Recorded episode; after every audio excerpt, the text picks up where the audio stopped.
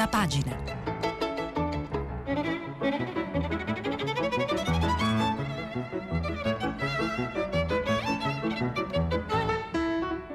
Questa settimana i giornali sono letti e commentati da Angela Azzaro, vice direttrice del quotidiano Il Riformista. Per intervenire telefonate al numero verde 800 050 333. Sms e WhatsApp anche vocali al numero 335 56 34 296.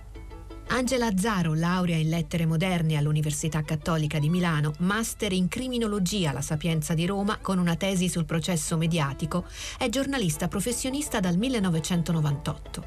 È stata caporedattrice a Liberazione con Sandro Curzi e Piero Sansonetti e oggi è vice direttrice del Reformista. Ha partecipato in veste di opinionista a varie trasmissioni televisive e ha preso parte alla stesura di diversi libri collettivi, tra cui Nel cuore della politica, dedicato alle battaglie femministe. Per Fandango ha pubblicato Nuove tecniche di rivolta, che ha raccontato in anticipo la nascita del Movimento 5 Stelle e del populismo. Buongiorno a tutti e a tutti dagli studi RAI di Via Asiago.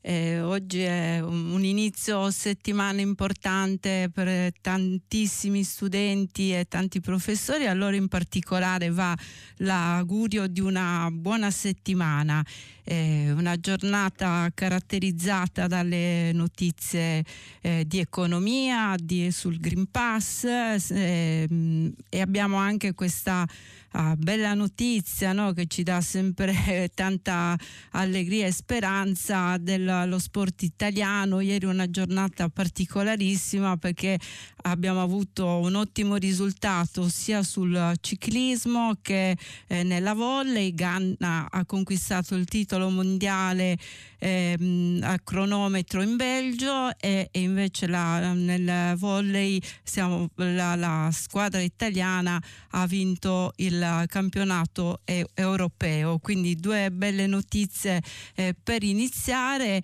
eh, ma come dicevamo oggi la, eh, il, i temi principali sono quelli di carattere economico, Green Pass per quanto alla politica abbiamo oh, una, un grande spazio oh, al tema del referendum e tutto quello che significa no? connesso al tema uh, referendario, c'è la, la, voglia di politica o, o viceversa secondo alcuni, la crisi eh, della politica. Ma andiamo a leggere le prime pagine. Eh, partiamo dal Corriere della Sera, eh, il titolo principale ehm, Europa, 42 riforme per i fondi. Eh, Draghi riunisce la cabina di regia per le misure del recovery, possibile rinvio sulla revisione del catasto. Eh, dagli Atenei agli statali, corsa per vararle in 100 giorni le riforme chiaramente. Letta attacca Salvini irrilevante. Eh, c'è poi la notizia di uh, mh, politica internazionale, eh, Putin vince ancora ma perde consensi, le elezioni parlamentari in Russia, elezioni in Russia, vince ancora il partito del presidente Vladimir Putin ma con un calo di consensi rispetto alle consultazioni del 2016 in crescita i comunisti, un risultato che aiuta però lo zar. Affluenza in calo, non sono mancate le accuse di brogli, Russia Unita avrà sufficienti seggi per controllare la Duma, il Parlamento di Mosca. Al centro pagina due foto che appunto ricordano i due successi italiani, ciclismo e pallavolo, pallavolo riecco l'Italia dei campioni. Repubblica. Ripresa i piani di Draghi. Green Pass, riaperture, meno smart working e tagli fiscali. Il governo punta a una crescita superiore al 10% in due anni, a trainare l'industria con ordini record più 238% per robot e macchinari. Bene il Made in Italy, rischi dall'inflazione. Stop a quota 100 in, in pensione prima che ha un lavoro gravoso. Anche su Repubblica voto in Russia, Putin in testa, timori di brogli. Chini sui computer, armati di cuffie e microfono, i volontari di Golos, che in, russ, in russo vuol dire sia voto che voce, rispondono tornano alle telefonate. Al centro pagina la bella estate azzurra, il volley sul tetto d'Europa. E poi segnalo anche stretta a Kabul, vietato lavorare per le donne. La stampa SOS dei presidi torna l'incubo DAD. Tensione nella Lega, foto di fiducia sul decreto Green Pass all'esame dell'Aula. Si sgonfia la riforma del catasto. Russia, l'exploit dei comunisti è l'altro titolo della stampa, centropagina, anche loro dedicano spazio giustamente alle elezioni russe e poi tra i commenti eh, sto con Murgia, ma le leggi ci sono, un editoriale di Michela Marzano sui femminicidi che leggeremo più tardi. Il messaggero. Caro Bollette, la guerra del gas è il titolo principale. Dopo il piccolo picco di rincari, i parlamentari europei chiedono un'indagine su Gazprom. Per neutralizzare gli aumenti, il governo cerca 5 miliardi tra i fondi non utilizzati per i ristori. Al centro pagine la strage sulla strada del mare, Terracina scontro tra moto durante la gita, tre morti e cinque feriti. Segnalo anche il reportage su i naufraghi salvati dai turchi, migranti, il dramma del mare Egeo, picchiati e tenuti a largo dai greci. Il giornale, la, l'apertura, la nuova deriva, clicocrazia Espo- esplode la febbre del referendum grazie alla firma digitale. L'allarme, così il Parlamento viene ucciso dai social. Dietro la grande voglia di referendum, con i quesiti su giustizia, eutanasia e cannabis, ci sono due aspetti. La politica, per troppo tempo inerme, e il ricorso alla firma digitale, che trasforma le consultazioni popolari in sondaggi su Facebook. Questa è la lettura che dà il giornale del successo delle campagne referendarie. Un altro titolo, terza dose, si riparte, luoghi chiusi si riapre. Oggi al via le iniezioni ai fragili. Libero, il titolo principale, ecco a chi vanno i soldi delle bollette, l'eco stangata. Dietro ai rincari ci sono i colossi della finanza internazionale che grazie alla rivoluzione verde stanno moltiplicando i profitti. Giorgetti attacca il caro energia, lo paghi l'Europa. Poi c'è un'intervista al governatore del Friuli Venezia Giulia Federiga che dice la linea leghista sul Covid è quella del buonsenso quando il foglio l'ha maliziosamente indicato in chiave anti-Salvini come papabile nuovo nocchiero della Lega Nord, a Massimiliano Federica, uomo del sussurro e re del Carroccio è quasi venuto un coccolone. Eppure Federica, classe 80, veronese d'adozione triestina, abile amministratore e presidente del Friuli Venezia Giulia, viene giustamente indicato come uno dei persuasori civici, uno dei dirigenti che ha spinto il partito, a pagina 7, verso la soluzione di Draghi. Direi che Federica più che nocchiero verde è una sonda di Matternick del Green Pass. A centropagina sempre di libro, i Dem possono scordarsi i voti grillini, tutti gli insulti del PD alla Raggi.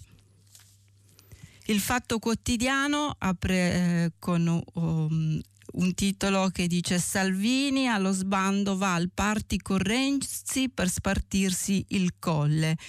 Eh, l'occhiello, i due Matteo, il leghista diserta Pontida e vede l'Italo vivo da Angelucci.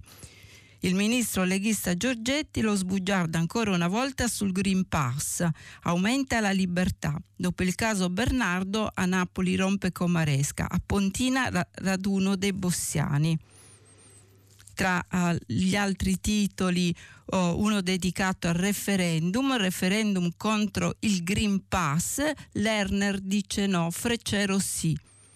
Idea confronto sulla raccolta firma anti-carta verde, un altro dei referendum che eh, hanno preso il via in questi giorni e que- questo è contro il Green Pass.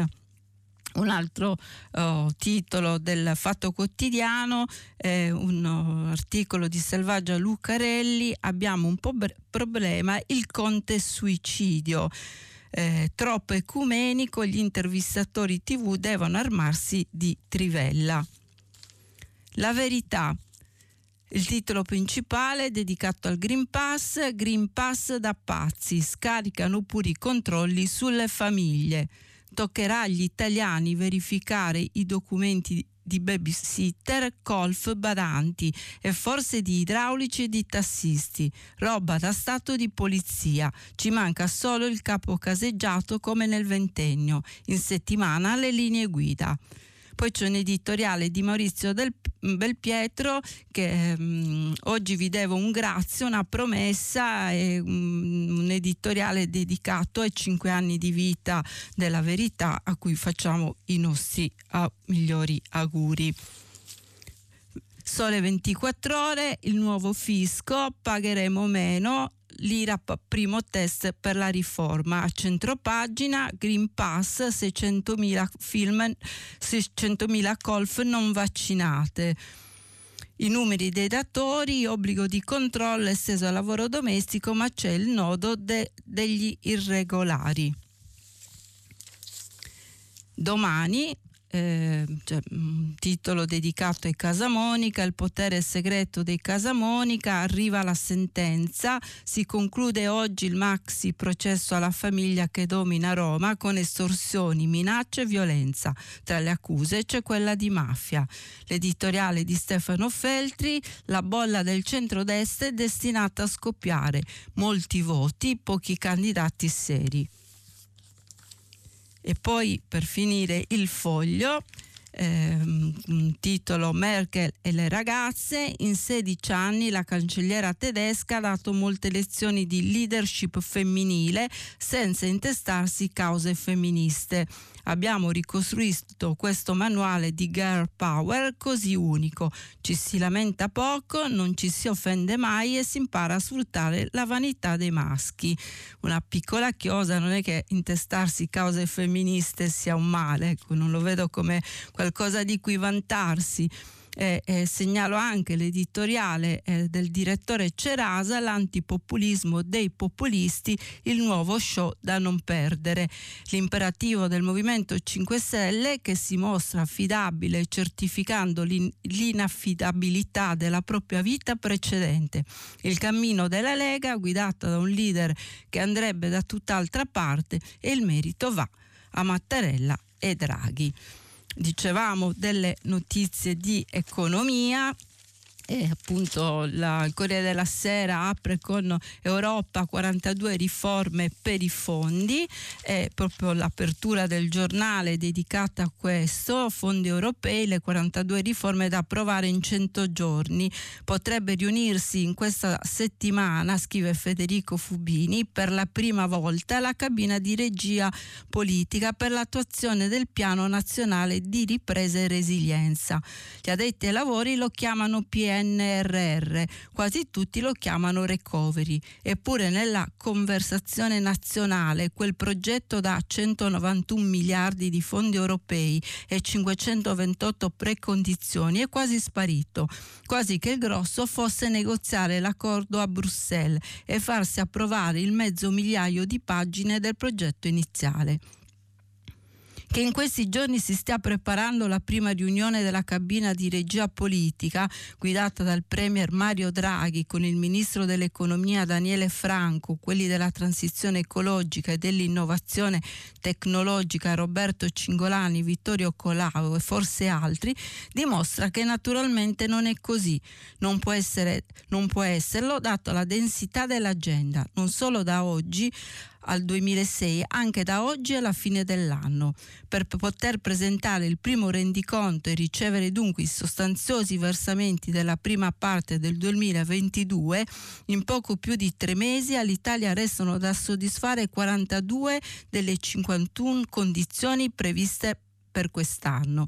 Nel Corriere poi fa anche eh, l'elenco di tutti i campi in cui siamo chiamati a fare queste riforme, burocrazia, occupazione, concorrenza, fisco, giustizia, spending review, legge sulla, sulle disabilità, istruzione e eh, innovazione tecnologica, digitalizzazione e anche le grandi opere naturalmente. Quindi una sfida enorme che riguarda anche la, um, il fisco, è uno dei temi che eh, questi giorni sono di eh, grande attualità, saranno uno dei temi del eh, Consiglio dei Ministri e anche uno dei temi che probabilmente farà discutere la maggioranza di governo. Su questo leggiamo da Repubblica il commento di Carlo Cottarelli, fisco, gli ostacoli di una, di una riforma eh, che parte dalla prima ma eh, poi nelle pagine interne, la riforma del fisco si farà ma appesantendo il deficit. La presentazione della legge delega sulla riforma del fisco è imminente, scrive Carlo Cottarelli. Il nostro fisco ha un grande bisogno di essere riformato, come peraltro tante altre cose in Italia relative all'interazione tra pubblico e privato. Il nostro fisco è troppo complicato, sia in termini di politica di tassazione, sia di procedure di riscossione. Non è equo orizzontalmente a cittadini con lo stesso reddito o a fonti di reddito reddito relativamente simili si applicano aliquote diverse. La progressività è anomala, vedi il balzo dell'aliquota IRPEF tra il secondo e il terzo scaglione e soprattutto lascia spazio all'evasione. Ah, dimenticavo, la pressione fiscale è un po' troppo alta, come quasi tutti i partiti riconoscono rispetto agli altri paesi europei, soprattutto in termini di cuneo fiscale sul lavoro. Detto questo, credo che la riforma è tra le più difficili da attuare per vari motivi. Per capire gli, osca- gli ostacoli partiamo da un fatto. La riforma non fa parte del piano nazionale di ripresa e resilienza il che comporta che non sarà coperta dal cronoprogramma del piano con relativa sorveglianza nella sua implementazione da parte delle istituzioni europee. Eh, andiamo verso la fine. Eh, qualche compensazione sarà introdotta per evitare un'eccessiva perdita di gettito, il resto potrebbe andare a deficit, magari rinunciando a qualche miglioramento nei nostri conti che la più rapida ripresa economica renderebbe possibile. Ma sarei sorpreso se si trattasse di una, di una riforma anche solo lontanamente comparabile a quella del 1974, l'ultima grande riforma del nel fisco. Chissà, forse sarò piacevolmente sorpreso. Eh, il tema delle riforme ritorna eh, con grande prepotenza eh, dentro il dibattito politico con il, il, il tema referendario. Eh, a pagina 4 del Corriere della Sera scatta la corsa ai referendum, ci provano anche i no Green Pass tra i promotori di quest'ultimo referendum anche Freccero. Dietro il lascia passare c'è una cospirazione, dice Freccero eh, l'incognita iter 500.000 sottoscrizioni in pochi giorni per il voto in primavera e poi c'è l'elenco di tutti i referendum che sono in corso in questo momento, quello sulla giustizia con sei quesiti referendari ha superato il tetto delle 500.000 firme, potrebbero arrivare a 800.000, eutanasia legale, cannabis che è stato il vero e proprio exploit, 500.000 firme raccolte in una settimana anche grazie alla firma elettronica, poi c'è la caccia, il Green Pass e eh, andiamo a leggere un articolo di Virginia Piccolillo, i dubbi dei costituzionalisti sulle firme lampo in rete. Alla democrazia serve tempo. C'è Canti, la soglia deve essere alzata a 800.000 fa riflettere i costituzionalisti la raccolta in modalità online delle firme per il referendum, un po' per il record delle 500.000 firme in sette giorni per la legalizzazione della produzione di cannabis per uso personale, un po' in vista del nuovo referendum sul Green Pass annunciato ieri. C'è chi propone di aumentare il numero di firme da raccogliere, chi riflette sul quorum e chi vorrebbe anticipare il giudizio di ammissibilità della Corte Costituzionale. Sandro oh, Stagliano, che dirige il Dipartimento di Giurisprudenza alla Federico II di Napoli, chiarisce ciò che rende più fluida l'applicazione di norme democratiche va sempre bene, una volta che si sia accertato che non ci può essere una falsificazione digitale del dato, ma se se l'intendimento di aumentare il numero delle firme e di rendere più difficile l'istituto del referendum, secondo me non sarebbe male. Nell'attuale temperamento vi è un eccessivo ricorso anche su temi sensibili, è uno strumento secondo me troppo radicale perché, perché tenta una soluzione semplice a problemi complessi. Segnaliamo anche tra questi la uh, posizione di eh, Stefano Cecanti, giurista e deputato Dem, ha proposto di innalzare 800.000 le firme necessarie, ma di abbassare quel quorum uh, al 50% più uno dei votanti alle precedenti politiche. La, la politica ha paura della democrazia, dice Cecanti, non è questo il sistema, eh, non è questo, il sistema sembra fatto apposta per accogliere molti quesiti e poi farli fallire. Meglio un sistema un po' più rigoroso per entrarci, ma che consenta di uscirne. Basta una legge ordinaria per anticipare il controllo di ammissibilità della Corte Costituzionale dopo 100 100.000 firme. Si può partire da qui, dice Cecanti. Sempre sul referendum eh, segnalo un'intervista eh, di segno opposto oh, di Nicola Lagioia, eh, scrittore, il direttore del Salone del Libro di Torino che invece dice i click dei giovani per il referendum dicono che i maturi sono lo- loro. I ragazzi vogliono avere parola sui temi a lungo elusi, ma non ci sono luoghi di elaborazione. Il loro senso di responsabilità lo abbiamo visto durante la pandemia e con i vaccini. Andiamo alle domande, eh, chiede Annalisa Cuzzocrea il mondo dei partiti deve trovare il modo di raccoglierla questa richiesta di partecipazione su temi che il Parlamento tiene da anni nel cassetto sì, e non solo perché sono ormai ineludibili, ma per una questione supplementare. C'è in questo momento un enorme debito di riconoscenza che gli adulti hanno nei confronti dei giovani, perché durante la pandemia sono quelli che si sono sacrificati più di tutti. Mi aveva colpito una querella in rete tra Giorgio Agamben e una giovane filosofo. Un'altra su cosa? Agamben diceva: voi, voi giovani siete schiavi del potere perché siete stati stati troppo obbedienti. E la ragazza rispondeva se abbiamo obbedito restando a casa è stato per salvare gli anziani come lei, per un senso di responsabilità. Come il senso della collettività fosse più vivo in loro che negli adulti, chiede Cuzzo Crea. Proprio così, il che è sorprendente se pensiamo a come eh, il mondo economico e del lavoro li tratta nel nostro paese perché sono meno di un tempo, contano meno e la politica che cinica a tutte le latitudini non se ne prende cura. La vicinanza a un tema come l'eutanasia e il fine vita sorprende forse di più rispetto alla depenalizzazione della cannabis. Sono due temi fortissimi. Il fatto è che davanti a questioni etiche molto profonde, a me non sembra ci sia un'altrettanto profonda riflessione dei partiti. Ehm e veniamo poi verso la fine, Cuzzocrea dice serve un approccio più razionale, paradossalmente ce l'hanno di più i ragazzi, la verità è che come per il Covid anche sulle droghe bisognerebbe affidarsi di più a quel che dice la scienza, perché in ordine di pericolosità dopo l'eroina viene l'alcol. Direi per riassumere che un tema che è sempre stato trattato in maniera emotiva andrebbe invece discusso in modo razionale.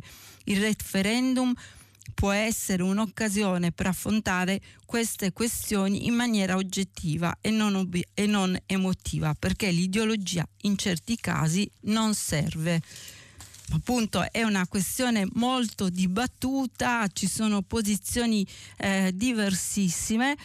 Eh, una di queste è quella di espressa dal giornale che titola eh, cliccocrazia proprio in apertura uh, del giornale e, e, con un editoriale di Vittorio Maciocce che mh, mm, dice consenso in rete la politica grillinizzata scrive il numero delle firme sale, si moltiplica e basta poco per arrivare a 500.000.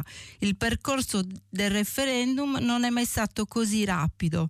Non importa quale sia il terreno su cui ci si muove, la profondità del quesito, l'eutanasia, la cannabis, il Green Pass, tutto quello che presto verrà, è chiaro che sta viaggiando al di là di una frontiera è la democrazia dell'istante e ci stiamo facendo i conti. Non è un imprevisto. Questa in fondo è la scommessa iniziale di Gianroberto Casaleggio. È da questo futuro remoto che vengono i 5 Stelle. È la rete che si mangia il tempo classico della politica. Lo riduce, lo frammenta e poi lo accelera. Non c'è più spazio per gli intermediari, niente deleghe, niente partiti, nessun Parlamento. È tutto adesso, attimo per attimo, viscerale, istintivo e presente. Il passato viene archiviato in fretta e il futuro sembra scadere nell'arco delle 24 ore. Il consenso è un clic. Il consenso istantaneo è una brutta illusione perché riduce tutto a massa e potere. È un pendolo che oscilla tra populismo e autorità. Anche questo chiaramente è un punto di vista eh, eh, rispetto al tema referendario e comunque qualsiasi cosa si pensi, oggi viviamo in una uh, crisi profonda no, della democrazia rappresentativa, di, di, quello che abbiamo ereditato dalla fine della seconda guerra mondiale. E per farci un'idea ancora più chiara di questa uh, crisi no? in uh, cui i referendum che piacciono o, o, non piacciono sono una risposta importante e significativa del bisogno di partecipazione delle persone, un'analisi di quello che sta accadendo l'aiuta a fare in maniera molto puntuale Sabino Cassese eh, con l'editoriale, il fondo che, eh, del Corriere della Sera. Il titolo del, dell'editoriale di Cassese I partiti fragili. Andiamo a leggerlo. Il numero di persone più, con più di 14 anni che non partecipano alla vita politica è aumentato fino a sfiorare un quarto degli italiani ma meno del 10% di coloro che partecipano, poco più di 4 milioni, è costituito da quelli che John Stuart Mill nelle sue considerazioni sulla democrazia rappresentativa definiva cittadini attivi. Le cause dell'odierna scontentezza per la politica sono molte. L'essenza della democrazia sta nella discussione su programmi e progetti e nella ricerca di accordi e compromessi. Oggi invece ci sono slogan, schermaglie, battibecchi. Prevalgono il quotidiano e l'estemporaneo. L'elettorato è considerato come un eterno bambino. Il mercato della politica è sempre più chiuso ma alla radice dell'attuale distacco tra paese reale e paese legale c'è principalmente la crisi dei partiti, già sapientemente diagnosticata su queste pagine da Angelo Panebianco il 16 settembre scorso. I partiti erano il necessario intermediario, intermediario tra società e Stato. Erano loro, come scriveva Benedetto Croce nel 1950, che dovevano fare in modo che dalle elezioni uscisse il Parlamento migliore possibile. Ma ormai i partiti vivono solo al tempo delle elezioni, rappresentano elettori per di più instabili, non, ins- non iscritti questi sono oggi poco più del 10% degli affiliati ai partiti della metà del secolo scorso, nonostante che la popolazione italiana sia aumentata di 10 milioni. Al declino della membership corrisponde l'assenza di una vita continua, poca coesione interna, pochissima democrazia interna. I partiti, perduti il loro legame con la società, conservano solo il monopolio dei rapporti con lo Stato dovevano per la Costituzione essere lo strumento della democrazia, ma essi stessi non sono democratici. Dovrebbero essere incubatori, formatori, interpreti della domanda sociale, si limitano a svolgere il ruolo di piedistallo dei Riedel dovrebbero ascoltare e plasmare gli interessi degli elettori, fare da filtro, proporre programmi, mentre invece non riescono neppure a darsi un'identità riconoscibile e parlano molto per dire poco. Dovrebbero essere le scuole per selezionare il personale politico, mentre quando bisogna preparare le liste elettorali si rivolgono all'esterno per trovare i candidati dovrebbero essere il tramite per la legittimazione del Parlamento e delle politiche pubbliche, invece hanno essi stessi scarsa legittimazione e un rapporto volatile con il proprio elettorato. Andiamo uh, alla fine del, dell'editoriale di Cassese, il paradosso di questa situazione, caratterizzata da tanti sintomi di malessere della democrazia, è che nella società pullulano le scuole di politica perché si sente il bisogno di buona politica. Insomma, sembra prevalere l'idea che se la politica è povera, non per questo bisogna rifugire da essa e coltivare l'antipolitica, divenuta anch'essa una politica e ben sfruttata. Al contrario, bisogna rimediare alla povertà della selezione della classe politica e della sua cultura, stabilendo nuovi rapporti con la società eh, civile. Eh, eh, su questo tema ehm, interveniva anche eh, Claudio Cerasa sul uh, foglio con appunto questo uh, paradosso, l'antipopulismo del populismo, il nuovo show da non perdere ehm, e più o meno dal 5 marzo scrive Cerasa del 2018 che tutti gli osservatori, tutti i politici allergici all'istante, alle istanze antisistema cercano con poca fortuna di capire quale tra i partiti presenti in campo potrebbe essere considerato quello giusto per provare a combattere ogni forma di populismo. È più o meno da quella data che molti osservatori cercano di capire se l'antipopulismo si trova più al centro o forse più a sinistra o forse più a destra. Ed è più o meno da quella data che ogni scommessa antipopulista tende a risultare ben al di sotto delle aspettative. Siamo ottimisti, lo sapete, pensiamo che prima o poi la destra, la sinistra e persino il centro riusciranno a trovare una formula magica capace di regalare qualche soddisfazione ma nell'attesa di poter dire eccolo, eccoci arrivati a quel giorno, c'è una piccola e spassosa verità che per quanto paradossale met- merita di essere riconosciuta e la verità è questa, i migliori nemici del populismo sono coloro che il populismo hanno provato a portarlo al governo. E a proposito di populisti che hanno provato a portare eh, il populismo al governo, non possiamo non leggere eh, un divertente e comunque anche acuto eh, commento di Selvaggia Lucarelli eh, sul Fatto Quotidiano eh, titolato Abbiamo un problema, il conte suicidio di scrive Selvaggio Lucarelli. È vero che Rocco Cas- Casalino è tornato come coach TV del Movimento 5 Stelle e ha deciso che in TV ora debba parlare solo Giuseppe Conte. Bisogna che qualcuno parli con Rocco Casalino e magari faccia da coach al coach della TV dei 5 Stelle perché va bene che del movimento degli esordi resti poco o niente, ma passare dal Vaffa alla, all'accompagno alla porta mi saluti la sua consorte forse non è esattamente un affare. Sto parlando ovviamente delle recenti performance di Conte in tv. Conte defi- finisce di parlare e non sai che ha detto in quel continuo sovrumano esercizio di diplomazia e di, aller- di allergia al conflitto che rischia di renderlo una figura sbiadita o peggio di renderlo il roboante avevo ragione io di Grillo che non aspetta altro. Chiedi che ora è a Conte e lui risponderà che sono le 8, ma il massimo rispetto anche per il resto dei fusi orari.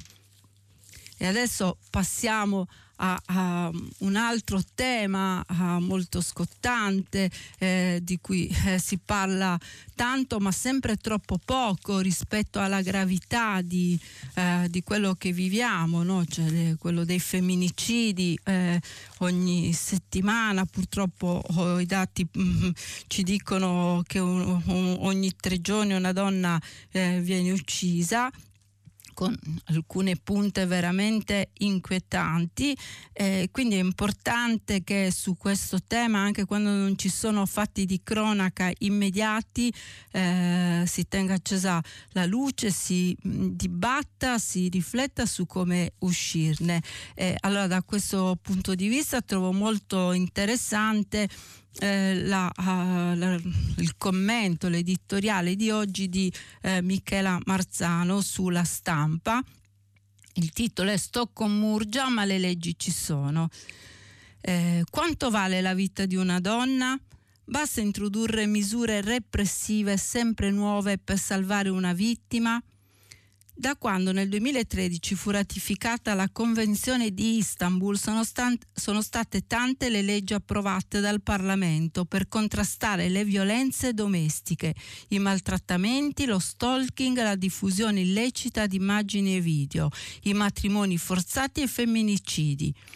Norme molteplici e complesse che hanno via via modificato non solo il codice penale ma anche il codice di procedura penale aumentando le pene, costruendo nuove fattispecie di reati e introducendo corsie preferenziali per le denunce di stalking e le indagini preliminari. Ma allora com'è che nel nostro paese le violenze e i femminicidi non diminuiscono? Ha ragione Michela Murgia quando scrive che non trattiamo le denunce di stalking con gli stessi strumenti con i quali affrontiamo persecuzioni di altra natura? Fa bene Antonio Padellaro ad attaccare la ministra Cartabia perché in seguito alla sua riforma uno stalker potrà essere assolto invocando il reato tenue? Sono ovviamente d'accordo con molte delle critiche di Murgia e Padellaro. Di fronte alla quantità spaventosa di femminicidi, sette negli ultimi dieci giorni, non possiamo non arrabbiarci, non invocare pene sempre maggiori, oppure anche l'intervento del Comitato per l'Ordine e la Sicurezza Pubblica che agisce nei casi di minacce da parte della criminalità organizzata ma sono pure profondamente convinta che molte leggi approvate negli ultimi anni siano giuste e che ciò che manca sia soprattutto una loro corretta applicazione.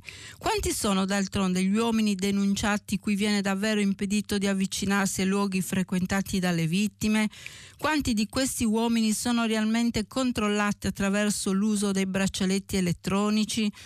Quanti soldi arrivano ai centri antiviolenza? Quanti membri delle forze dell'ordine hanno seguito corsi di formazione e di sensibilizzazione? Se non si proteggono adeguatamente le vittime non si agisce a livello culturale, possiamo anche continuare ad approvare nuove norme punitive, ma non cambierà mai niente.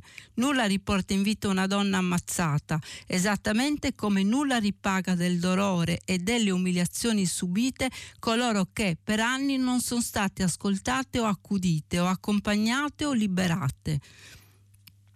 La violenza che alcuni uomini fanno subire alle donne non potrà essere efficacemente cos- contrastata finché si continuerà a sottovalutarne le radici, le cause e le diramazioni. Non basta infatti invocare la permanenza del patriarcato, la brutalità del maschio che, per capire quanto accade ogni giorno in tante case e in tante famiglie. Ormai abbiamo bisogno di analisi più articolate di categorie leggermente diverse anche semplicemente perché gli uomini violenti sono spesso persone fortemente disturbate, persone da curare o accompagnare prima che commettano l'irreparabile. Insicuri e incapaci di sapere chi sono veramente, questi uomini si convincano pian piano che le, respo- le responsabili di ogni loro fallimento siano le donne.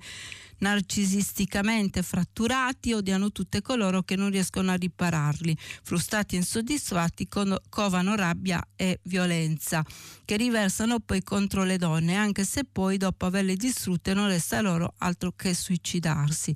Il dramma delle violenze contro le donne inizia molto presto, ha radici nell'infanzia e nell'adolescenza e non è certo la paura della pena che può salvare le donne dalla furia dei, po- dei propri persecutori. Fino a quando non si affronteranno in maniera seria la questione della presa in carico degli uomini maltrattanti e il tema della prevenzione, non si riuscirà a fermare nessuno di questi assassini, né tantomeno a evitare che la violenza venga trasmessa da una generazione all'altra. Ehm, sicuramente eh, pone, Marzano pone tante questioni eh, molto importanti, quella principale è se appunto una questione così grande come il rapporto fra i sessi e come la lotta alla violenza uh, sulle donne eh, sia una questione che si possa risolvere con l'aumento delle leggi. Le leggi, come ricorda Michela Marzano, sono state fatte, sono state aumentate le pene, ma le donne continuano a morire, le donne continuano a essere uccise dai loro compagni o ex compagni nel momento in cui avviene molto spesso la separazione. Quindi è evidente che la questione c'è, che la domanda è giusta. Eh, faccio solo una piccola chiosa a quello che dice eh, Marzano, non, parle- non parlerei di malattia, di malati, ma proprio della normalità del rapporto, perché tutte le storie che vengono raccontate eh, ci eh, inducono a fare questa riflessione eh, rispetto a, a, um, alla stampa segnalo anche proprio sotto l'editoriale di Michela Marzano un altro editoriale commento di Maurizio Costanzo il merito, de, il merito dei talk show sul palazzo. Ehm, questo eh, trovo abbastanza singolare, eh, visto che appunto io, io, invece la penso esattamente come Aldo Grasso, l'editorialista della, eh, del Corriere della Sera è, professore all'Università Cattolica uh, di Milano che invece sostiene esattamente il contrario su come invece i talk show invece che ehm, produrre vera discussione, mettano in scena o forse la versione anche meno interessante della politica a proposito di quello che diceva Cassese. Invece Costanzo dice di politica in televisione se ne fa tanta, ma non perché ministri, senatori o deputati siano continuamente in televisione, ma perché ci sono molte trasmissioni dove si parla di politica. Un tempo si parlava della visibilità degli esponenti di quel partito di quell'altro raggruppamento, oggi si deve dire che sono diventati più famosi alcuni giornalisti dei politici che, intervista, che intervistano. Poi fa passi in rassegna alla settimana e fa tutto un elenco dei, uh, dei, talk show dove appunto i, sono protagonisti più che politici i miei colleghi eh, giornalisti, eh, ma ecco non so oh, perché Maurizio Costanzo lo, pa, lo definisce un merito e non una parte eh, del problema, ma sicuramente avremo eh, modo di tornare su questo tema che a me sta molto a cuore, cioè eh, del modo in cui si fa informazione, eh, in cui eh, si costruisce un'agenda setting, in cui giornali e televisioni ci aiutano a capire quello eh, che sta accadendo. Questa settimana, anche grazie alla, sicuramente al vostro contributo, spe, spero di poter anche fare questo viaggio nel mondo dell'informazione e, e, ehm, e capire anche insieme a voi quali eh, sono i pregi, eh, i limiti, eh, ma anche le possibilità di cambiare quello che voi vi aspettate di più dall'informazione. Eh, adesso abbiamo finito la rassegna stampa, finisce qui, eh, vi aspetto dopo la pubblicità per il filo diretto. Grazie. Angela Azzaro, vice direttrice del quotidiano Il Riformista, ha terminato la lettura dei giornali di oggi. Per intervenire chiamate il numero verde 800 050 333. Sms WhatsApp anche vocali al numero 335 56 34 296. Si apre adesso il filo diretto di prima pagina per intervenire e porre domande ad Angela Azzaro, vice direttrice del quotidiano Il Riformista. Chiamate il numero verde 800 050 333. Sms WhatsApp anche vocali al numero 335 56 34 296. La trasmissione si può ascoltare, riascoltare e scaricare in podcast sul sito di Radio 3 e sull'applicazione RaiPlay Radio. Benvenute e benvenuti al filo diretto. Eh, parto subito da un messaggio a proposito di benvenuti e benvenute. Un signore mi dice è proprio così importante rivolgendosi a chi legge o ascolto altro specificare sempre ascoltatori EI eh, lettori elettrici e così via. A me sembra una cura di un particolare aspetto del tutto inutili. Non sono questi formalismi che contano. Con simpatia di un affezionato ascoltatore, buona giornata Giuseppe. Allora, grazie Giuseppe per questa uh, sua uh, presa di posizione, no? per questo suo commento. Invece ci tengo a ribadire che per me è importante eh, specificare questa cosa perché eh, la messa in discussione del della, uh, della, um, dell'uso solo del maschile fa parte di quel cambiamento secondo me fondamentale per raccontare la pluralità del mondo, il fatto che ci sono uomini, donne e tante identità, tante soggettività. Il linguaggio non è un aspetto secondario, penso che senza dogmatismi, senza uh, dover per forza fare le barricate, su questo è anche importante eh, considerare la pluralità di approcci. A me piace farlo, chiedo che molte ascoltatrici e molti ascoltatori lo gradiscano. È un piccolo sforzo che vi chiedo di fare eh, per coloro che invece non lo gradiscono. Credo che su questo possiamo trovare un punto di intesa. Eh, e poi altri, eh, invece altri eh, messaggi riguardano oh, la, il referendum, oh, Angelo Bianco. Gesualdo eh, di Avellino, credo, nuove regole per la richiesta del referendum, si propone l'aumento delle firme richieste rispetto alle attuali 500.000, d'accordo, ma rivedere anche la regola del quorum che oggi favorisce sfacciatamente una delle due parti perché non prevedere che insieme alla autorizzazione del referendum si stabilisca volta per volta se deve essere tenuto con il quorum della maggioranza degli aventi diritto o quello dei votanti?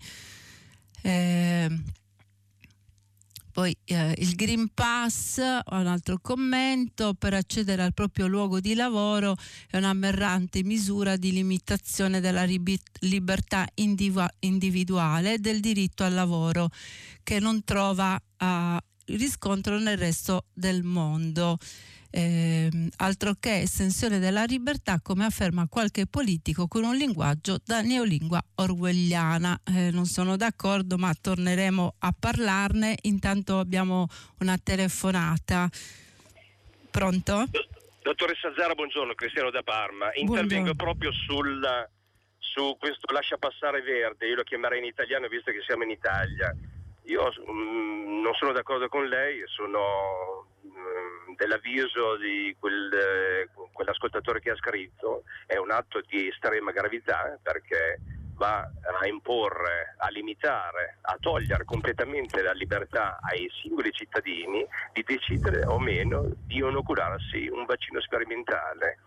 Ma la cosa gravissima è il fatto di togliere la possibilità al lavoratore, al cittadino italiano il proprio lavoro e la propria dignità. È un atto gravissimo. Io penso che uno la può pensare in qualsiasi maniera sul fatto che sia meno efficace, ma non è questa la questione. È una misura politica, non è una misura sanitaria.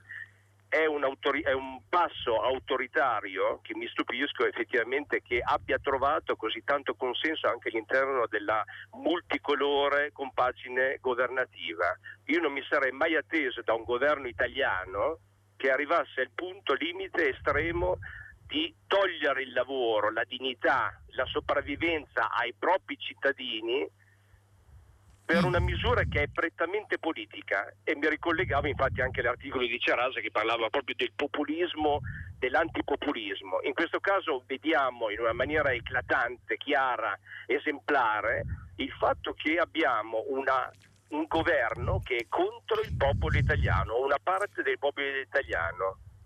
Mm. La, la, ringrazio intanto anche per la pacatezza con cui lei esprime una posizione che spesso invece trova altri toni, è importante discuterne, è importante eh, parlarne. Io, eh, io, le rispondo sul eh, discorso dell'imposizione, qui stiamo parlando della salute eh, pubblica, eh, poiché eh, il Green Pass serve proprio a preservare la comunità, qui il problema è contemperare due eh, diritti e due bisogni, quello della libertà individuale e quello invece della comunità, di salvaguardare quello che è il benessere eh, collettivo. Non dimentichiamoci quello che abbiamo vissuto, non dimentichiamo tutti i morti che ci sono stati, non dimentichiamo la crisi economica che abbiamo attraversato proprio oh, nel momento della pandemia con le chiusure, eh, con le restrizioni, eh, con il lockdown. Oggi abbiamo una possibilità di riaprire, di riuscire, di far riprendere eh, la vita sociale ed economica, si chiama Green Pass, quindi non la vedo come una limitazione della libertà, ma come eh, un, uh, uno strumento che ci aiuta a superare una crisi profondissima. Però continuiamo a discuterne, eh, la, io sono disponibilissima a parlare di questo, è un tema importante, capisco anche eh, alcune riserve e obiezioni pur non condividendole.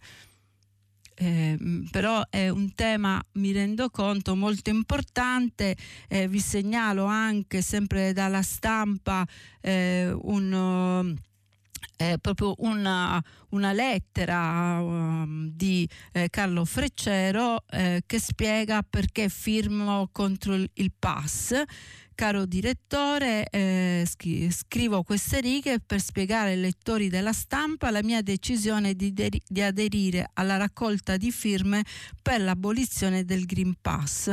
A persuadermi è stato il ragionamento dell'avvocato Paolo Sceusa che ha lanciato un appello al, al diritto internazionale prima di denunciare il comportamento del nostro governo, oltremodo scorretto nell'incrinare il patto di di lealtà tra istituzioni e popolo. Nella versione italiana pubblicata sulla Gazzetta Ufficiale Europea del 15 giugno 2021 è stato messo infatti un passo fondamentale del testo della Gazzetta Ufficiale Europea.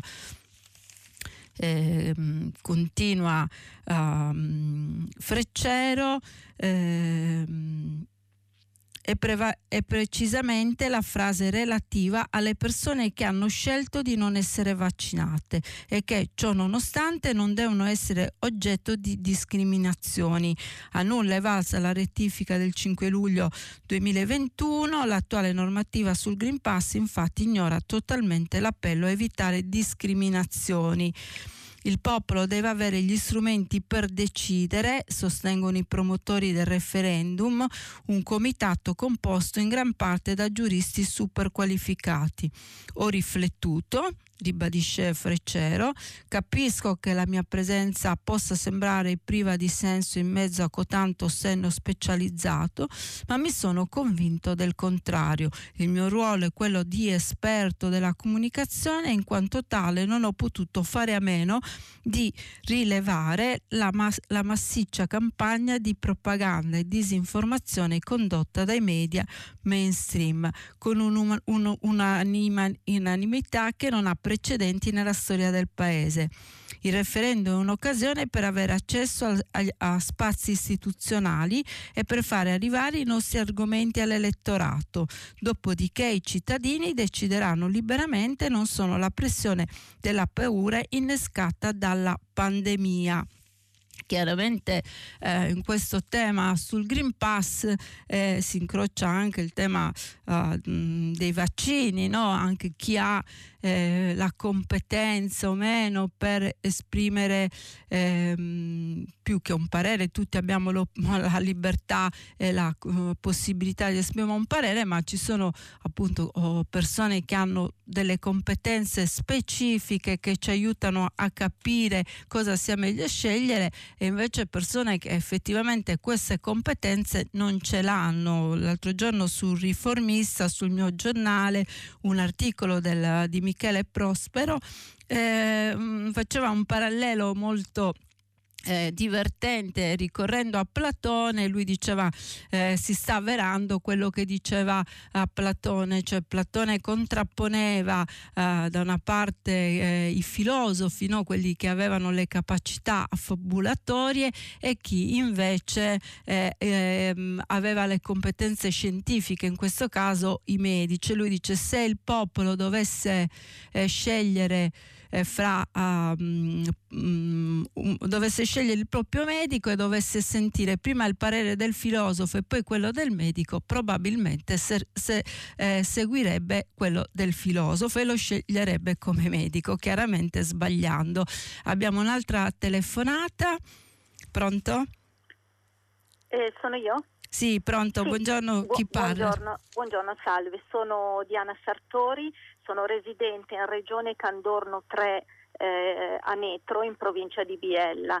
Eh, Buongiorno. Se ho, se ho, dichiarato le mie generalità, ma volevo intervenire sul quesito del referendum. Eh, innanzitutto per sottolineare la differenza che c'è tra firma digitale e identità mm. digitale, perché con l'identità digitale si, de- si, dichiarano anche le proprie generalità. Esatto. Quindi danno, ecco, e, e, quindi già qui c'è una, una piccola distinzione da fare. Ehm, eh, volevo un attimo eh, appunto ehm, contestare l'articolo del giornale e anche del parere di alcuni costituzionalisti come lei ci ha letto questa mattina. Eh, il referendum ehm, deve, per essere proposto richiede molte competenze, eh, una grande campagna di informazione e anche una raccolta fondi perché eh, appunto il referendum non può essere ehm, proposto così, no? semplicemente lanciando un appello come magari si fa su change.org o, o altre raccolte di firme digitali, quindi eh, richiede dietro un, un'organizzazione, un gruppo di persone che si mobilitano per eh, poter proporre i quesiti eh, referendari. In più eh, i temi che vengono toccati da questi referendum in particolare non sono temi improvvisati tirati fuori da un, da un cilindro, ma sono temi su cui nel nostro Paese si, de- si, dibatte da decenni e su cui si fa anche molto studio e molta informazione.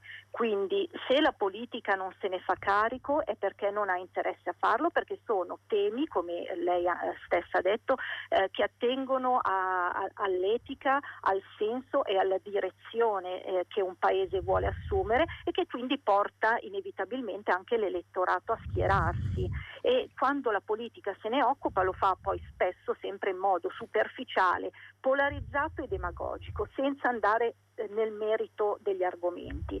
Il referendum è uno dei pochi strumenti di democrazia diretta che noi cittadini abbiamo. Oggi vogliamo digitalizzare tutto, le imprese, la pubblica amministrazione, le scuole, leggiamo i giornali digitali, eh, però non possiamo dare il nostro voto digitalmente. Non si sa perché io abito in montagna, devo prendere l'auto e scendere fino giù, fare 15 km per andare a mettere la mia firma a un banchetto, come se non valesse eh, quella che io eh, rendo con la mia identità digitale. A me sinceramente sembra che oggi la società civile sia più avanti rispetto alla nostra classe politica, che non possiamo più guardare la società come se fossimo nel Novecento in cui la maggior parte dei cittadini era analfabeta, analfabeta non aveva studiato, non aveva modo di ehm, raggiungere fonti di informazione. Oggi mi sembra che i cittadini e anche i giovani, io lo dico, sono eh, genitore di, di, due adolescenti, di cui una diciottenne che ha appena votato per il referendum. Ehm, hanno tutte le possibilità di accedere eh, all'informazione e quindi di esprimere la propria opinione anche attraverso lo strumento referendario in modo consapevole adulto. Mm e che mandi un messaggio alla politica. Benissimo. Grazie, scusi se, se ero un po' Ecco, eh, no, no, no, io l'ho fatta ecco, parlare però... perché eh, condivido, in parte condivido veramente tutto e in più lei ha posto delle questioni importanti, a parte che ci tenevo anche a sottolineare il fatto che a proposito no, di, ehm, eh, della raccolta firme, che quella sia per i quesiti sulla giustizia sia quello per l'eutanasia è venuta in maniera tradizionale con le firme cartacee, quindi adesso mettere tutto insieme insieme è proprio sbagliato. Io credo che proprio per la diversità anche della raccolta firme, eh, una digitale e l'altra boh, tradizionale, eh, questi referendum raccontino proprio una, una, uno, una voglia di politica, di partecipare eh, e due, ehm, nel merito oh, si tratta di temi importantissimi che la politica, come diceva lei, ha forse paura di affrontare e invece i cittadini sentono come prioritari. Ehm, noi veniamo da una stagione populista che eh, ha illuso oh, con l'idea di rappresentare il popolo, le sue istanze, in realtà era una messa in scena di questa rappresentazione, di questa rappresentanza, eh, però il bisogno di partecipazione diretta che quel populismo ha tradito esiste ancora, eh, io credo, e, e, e, nei referendum trovano una, comunque un, un importante eh, strumento per manifestarsi e per esprimersi, eh, che poi ci sia in questo anche una tensione eh, che ci ricorda il populismo, che ci riporta al populismo, forse nessuna dinamica sociale o politica è completamente pura e completamente eh, indirizzata da una parte, ma io credo che l'elemento principale, la domanda principale che queste firme ci raccontano è quella della voglia di partecipare. Poi c'è anche il merito dei quesiti, eh, eh, abbiamo a che fare con tre grandi questioni, quello della riforma della giustizia che eh, sappiamo dalla cronaca di questi mesi è messa, messa molto male come ricorda eh, l'affare Palamara e poi adesso eh, anche quello di Amara, tutta la guerra interna al CSM, alla NM e, e, e quindi una uh, magistratura e una giustizia che assolutamente richiedono l'intervento eh, radicale del legislatore, il tema dell'eutanasia che si ha paura di affrontare, invece moltissimi cittadini sentono come un'urgenza, un bisogno fortissimo e poi quello della cannabis. Oggi giustamente chi pensa che eh, eh, il Green Pass sia illiberale si mobilita su questo, saranno i cittadini che saranno chiamati a poi a esprimere il loro parere. Finora tutti eh, eh, eh, i sondaggi che sono stati fatti parlano comunque di un paese che vuole il Green Pass perché vuole uscire da, dall'incubo o pandemia, ma appunto questo strumento, questo referendum ci dirà ancora di più se effettivamente è così. Poi non dimentichiamoci che, eh, che il referendum eh, ha sempre comunque un passaggio anche eh, attraverso la Corte Costituzionale, queste garanzie appunto di serietà e anche di eh, rispetto di quella che è la nostra Costituzione. Non è un clic su Facebook, non è un clic eh, su internet qualcosa di eh, più profondo come ci ricordava eh, eh la nostra ascoltatrice ehm, uno dei temi appunto che eh, ricorre anche nei commenti è quello della, della scuola e delle Ehm, di tutto quello che deve essere fatto eh, perché eh, la scuola sia in presenza. E non oh, di nuovo oh, in DAD. Gli studenti hanno molto sofferto, su questo c'è un editoriale di Ilvo Diamanti su Repubblica, eh, basta DAD, la scuola è presenza, eh, scrive Diamanti, l'estate sta finendo e la scuola è appena cominciata, mentre il virus continua la sua marcia anche se in modo meno rapido e diffuso. Le misure eh, attuate dalle istituzioni di governo centrale e locali infatti sembrano avere avuto effetto. Ehm, eh, continua a Damia, eh, Diamanti, nonostante le polemiche sus- suscitate, ma è necessario mantenere un elevato livello di prudenza e di cautela, tanto più se si, se si pensa alla ripresa del contagio avvenuta giusto un anno fa proprio quando si credeva, forse si voleva credere che la pandemia fosse ormai alla fine favorendo in, questo modo la ripresa. Anche il sentimento dei cittadini al proposito sembra che stia cambiando e se l'indice di preoccupazione complessivo continua ad essere ancora molto elevato, superiore al 75%, appare comunque in calo soprattutto la componente più spaventata, come era avvenuto un anno fa, prima che la paura ehm, riprendesse a crescere, trainata dal contagio. Abbiamo un'altra uh, telefonata. Sì, buongiorno, sono Salvino, chiamo da Siracusa. Buongiorno Salvino, mi dica. Buongiorno. No, io intanto ringrazio, eh, ringrazio Radio 3 per la democrazia di intervenire, cioè veramente è molto bello questa trasmissione e prima pagina, in particolare che io seguo sempre. Comunque, era sull'articolo di Cassese che lei ha letto, secondo me eh, Cassese ha dimenticato una cosa, secondo me importante, cioè il fatto che la politica va fatta non solo via etere, non solo in televisione, non solo via internet, eccetera, ma va fatta anche nelle sedi, nelle vecchie sedi di partito che hanno chiuso ormai nelle città, almeno a Siracusa io sedi di partito non ne vedo, ma questo principalmente non per me che ho più di 60 anni, ma per i ragazzi che possibilmente vanno a scuola, sentono parlare di impegno politico eccetera, e poi magari si girano intorno e non trovano uno straccio di sede dove poter eventualmente entrare e capire chi è il leader di una certa forza, eccetera. eccetera.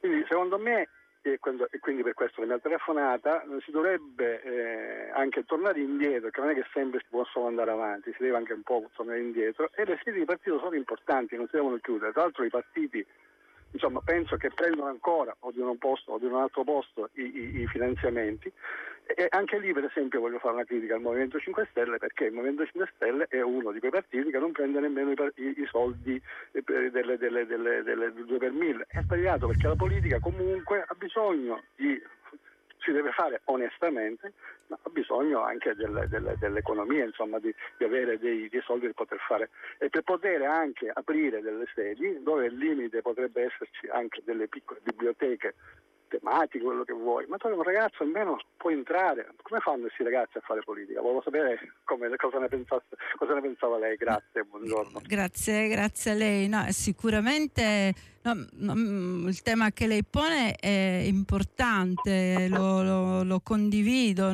cioè avere un luogo, dei luoghi dove poter elaborare un pensiero, dove poter discutere, dove eh, insieme anche poter eh, costruire un percorso. Il problema è che qualora anche ci fossero pro- probabilmente andrebbero oh, deserte, no? non, non, ci sarebbero dei giovani eh, disponibili a, a, passare il loro tempo in luoghi che comunque eh, o in istituzioni, quelle partitiche che appaiono chiuse, no? quindi il problema è a monte, cioè il rinnovamento dei partiti, la loro capacità davvero di eh, parlare alle persone e, e, di costruire insieme un punto di vista e, e, e un progetto politico. Eh, un tempo questo sicuramente si faceva, non, non è eh, nostalgia eh, ma è un dato di fatto. Oggi questa cosa non avviene sicuramente perché viviamo in una società più complessa Sicuramente perché oggi eh, oltre la presenza c'è eh, anche il web, no? quindi bisogna avere anche la capacità di creare lì luoghi di aggregazione di dibattito che abbiano una ricaduta concreta e positiva sull'elaborazione politica e sociale. Eh, però è vero che i partiti sono in crisi, come sono in crisi le istituzioni appunto oh, della democrazia rappresentativa. I 5 Stelle, almeno all'inizio, nascono nel tentativo di eh, qualche modo superare questa, questa crisi, però poi eh, purtroppo invece, almeno dal mio punto di vista, invece che eh, superare eh, la, questa crisi e rispondere alla domanda di partecipazione, si chiudono a loro volta i meccanismi che niente hanno a che fare col pluralismo e con la democrazia. Questa nuova fase la, la stiamo, dei 5 Stelle la stiamo appena vedendo, vediamo cosa succede, ma la domanda che comunque veniva dalle persone di partecipazione, di eh, interesse alla vita pubblica c'è ancora. Non è vero che appunto, come dice benissimo nell'intervista che abbiamo letto oggi Nicola La Gioia, che i giovani sono disinteressati, che ai giovani non, gliene, non interessa la politica. Lo hanno dimostrato in una maniera che non è appunto tradizionalmente eh, definibile come politica, ma è politica nel senso profondo, cioè di rispetto della comunità, quello che hanno fatto durante la pandemia, il rispetto con cui hanno rinunciato anche a vivere una parte della loro vita e, e, eh, per rispettare le norme e per salvare come eh, diceva, ricordava nell'intervista la gioia, la vita delle persone più grandi di loro. Que- anche quello è un bisogno di politica, anche quello è eh, un bisogno di eh, partecipare a, alla vita pubblica che mi sembra eh, molto importante. Eh, mh, mm, oggi invece eh, spesso la politica è, è chiacchiericcio, dice Cassese, eh, sono liti che eh, non eh, lasciano un po' il, il, um, il, tempo che trovano e che non riescono poi a appassionare le persone. E infatti eh, su questo, a proposito invece eh, non, non, della politica in generale, eh, abbiamo una, un editoriale di Ezio Mauro sulla destra eh, dove appunto esprime quello che per molti commentatori è un momento eh, di profonda crisi no? a partire da quelle che sono state le scelte per le amministrative eh, dice Zio Mauro, quel che non è riuscita a fare la politica lo ha fatto la salute e il lavoro, due forze potentissime mescolate insieme nell'età della pandemia. Nell'ultimo Consiglio dei Ministri la Lega di Governo ha votato l'obbligo del Green Pass per tutto il mondo italiano del lavoro, pubblico e privato mentre la Lega di Piazza, che, ha, che, aveva sconfessato questo progetto, ha dovuto incassare il silenzio della politica. Ehm, la destra è il fattore S, il titolo, continua Ezio Mauro, il problema è che tra gli sconfitti c'è il segretario del partito, il capitano del movimento Matteo Salvini. Si è dunque consumato una sorta di pre-congresso informale convocato dal virus eh, che ha registrato l'appannamento di una leadership, lancia- lanciando un segnale molto chiaro al vertice e alla base leghista. Abbiamo un'altra telefonata. Sì, pronto? Eh, pronto, buongiorno. Buongiorno. Io, ci mm, dice sì. eh, come ah, si chiama? Antonio, Antonio, Antonio bene. chiamo da, da Roma. Salve Io Antonio. Telefon- sì, volevo mm, parlare del problema del catasto di cui sento si, si, riparla adesso e mi vengono i brividi considerando quello che è successo nel 2013 qui a Roma, a me personalmente, darò alcuni dati che sono tutti precisi e verificabili. Eh, avevo un piccolo, ho un piccolo negozio C1, quindi mm, commerciale, affittato nel 2013 a 1000 euro, è una zona non commerciale, gli affitti sono questi in questa zona, anche se sta a 200 metri da, da, da Via Renu, dal centro di da Piazza Venezia, eccetera, però le strade variano molto a Roma. E mi hanno raddoppiato il reddito catastale da 2.500 a 5.000 senza motivazione, anzi con una motivazione che fa il confronto comparativo di questo locale con un locale che sta a due chilometri e mezzo da qui. Assurdo perché i valori eh, di affitto variano in centro da, da, se io sto a Campo di Fiori ho 5.000 euro di affitto al mese, se sto due strade indietro in un vicolo ne prendo 500 o 1.000. Quindi io mi sono trovato praticamente espropriato senza poter fare niente, anzi ho fatto ricorso alla commissione eh, tributaria, respinto, ho dovuto pagare 1800 euro per le spese di, di giudizio E adesso praticamente di questi 1000 euro di affitto, pagando la tassa IRPEF, pago il 42%, non sono miliardario, ho uno stipendio di 3.000 euro al mese, pago il 42% di tasse, tassa di registro, IMU, mi restano 180 euro che se ne vanno tutte nelle manutenzioni straordinarie. I palazzi nel centro storico richiedono tetti, eh, eh, fognature, ci sono sempre delle spese straordinarie. Non lo posso vendere perché nessuno se lo compra con una eh, eh diciamo, tassa IMU di questo genere. Ho provato a declassarlo, ma non me lo fanno fare, quindi c'è un esproprio e, e poi il catasto andrebbe rivisto, ma cosa ci vuole con Google Maps, centinaia di giovani disoccupati a fare una mappa realistica con foto eh, all'interno, mappatura, nel corso di un paio d'anni, se ogni persona fa 10 locali ogni giorno, in poco tempo si fa una mappa precisa. Invece no, nell'emergenza rispunta fuori questa faccenda del catasto, con in più questa beffa che accanto al mio locale ci sono edifici comunali affittati a 50 euro al mese. Allora il comune ha bisogno di soldi, ma faccia intanto eh, qualcosa per le proprietà che ha. No, quelle che ha le regala praticamente. E nelle altre parti fanno un cerchio con un compasso e dicono questa è tutta una zona di grande valore eh, diciamo, eh, urbanistico e, e si raddoppia. Una cosa assurda e vergognosa. Per cui quando sento parlare di catasto, altro che, che, che, che pelle d'oca, c'è da, veramente da diventare furiosi. Um, Questa è la mia esperienza. No, la ringrazio, eh, certo è un tema molto delicato, lei ha ragione. Eh, adesso come eh, leggevamo prima sulla stampa c'è scritto si, sconf- si sgonfia la riforma del catasto, quindi non riesco a trovare un passaggio che spieghi questa, uh, questo occhiello della prima pagina della stampa, ma immagino che ci sia una, un riferimento preciso a una notizia. Questo fa a pensare che non se ne farà nulla, però ha ragione lei a, a ribadire la necessità no, di, una, di una riforma che sia fatta in maniera seria e non penalizzando chi ha meno, eh, questo è fondamentale. Abbiamo un'ultima chiamata, grazie. Pronto, buongiorno. Buongiorno.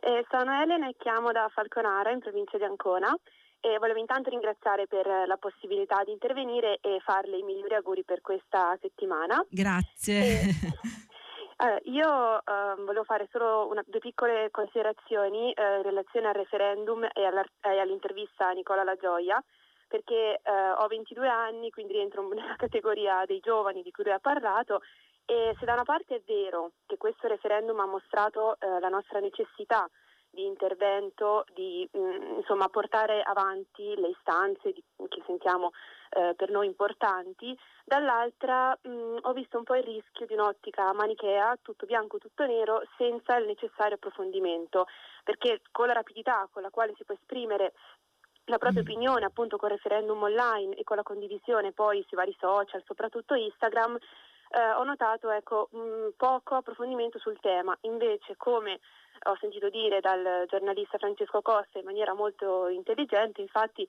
la soglia delle firme da raggiungere è alta anche perché eh, insomma, è necessario che sia impegnativo raggiungerla e quindi dare il tempo poi a chi andrà a esprimere la propria opinione di formarne una, un pensiero critico eh, elaborato. Questo naturalmente senza nulla togliere appunto alla, al bisogno che i cittadini sentono di esprimersi, che io difendo assolutamente, sono d'accordo, e anche il fatto che diceva l'ascoltatore ehm, della chiamata precedente che i giovani hanno bisogno, ecco le famose sedi del partito, magari cominceremo a frequentarle perché effettivamente non ci sentiamo rappresentati da, mh, mm, ecco, da anche un, un, indirizzo forte, non sappiamo magari bene dove rivolgerci e quindi ecco un po' una, da parte sì, della politica una maggiore attenzione alle stanze che vengono da, dal popolo e anche a prendere in mano ecco, le situazioni in maniera più, più decisa, più precisa eh, per indirizzarci sarebbe meglio. La ringrazio no, veramente. Grazie a lei del bell'intervento. Sì, è vero, questa questione che lei ha posto esiste, no? e, eh, la poneva ieri anche sul Corriere della Sera uh, uno, un costituzionalista da Gaetano Azzariti che appunto diceva ehm, il rischio è quello che non ci si informi abbastanza, no? la, la, facilità con cui si può firmare ehm, porta forse ad assumere delle posizioni che non siano sufficientemente ehm, eh, elaborate, su, sufficientemente anche discusse, no? comprese, però questo è un rischio che c'è sempre, no? che c'è in qualsiasi ambito perché spesso andiamo di fretta, non siamo di, eh, così capaci o non abbiamo la possibilità di approfondire però credo che questa è una, uh, una, cosa che si può avviare dando ampio spazio ai temi referendari in tutte le sedi eh, della, mh, mm, della, TV pubblica, per esempio. Quello che chiedono i radicali è maggiore informazione, maggiore discussione, eh, eh, dando conto dell'articolazione del dibattito. Quindi questo sarebbe un buon modo eh, per ehm, evitare posizioni manichee o per evitare eh, posizioni che siano oh, non ben elaborate. Un'ultimissima uh, eh, telefonata, abbiamo pochissimo tempo ma uh, vi vogliamo ancora sentire, grazie. Pronto? Pronto, buongiorno. Buongiorno. Sono, sono Noemi, telefono da Roma. E Salve Noemi. Sì, buongiorno. Volevo chiederle se nella stampa di oggi non c'è nessuna menzione, non ho sentito nessuna menzione della ricorrenza della breccia di Porta Pia.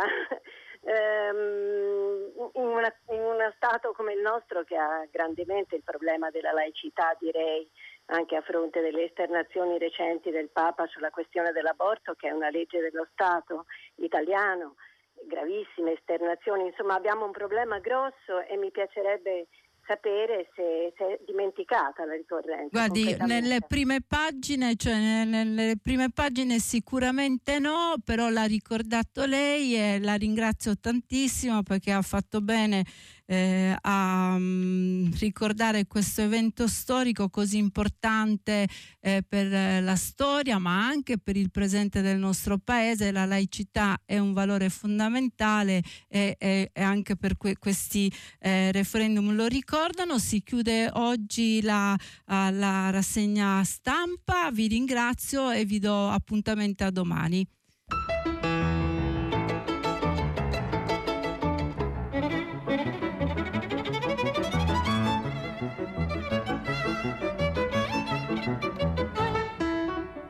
Angela Azzaro, vice direttrice del quotidiano Il Riformista, ha letto e commentato i giornali di oggi. Prima pagina un programma a cura di Cristiana Castellotti, in redazione Maria Chiara Beranec, Natascia Cerqueti, Manuel De Lucia, Cettina Flaccavento, Erika Manni e Giulia Nucci. Posta elettronica, prima pagina chiocciolarai.it. La trasmissione si può ascoltare, riascoltare e scaricare in podcast sul sito di Radio 3 e sull'applicazione Rai Play Radio.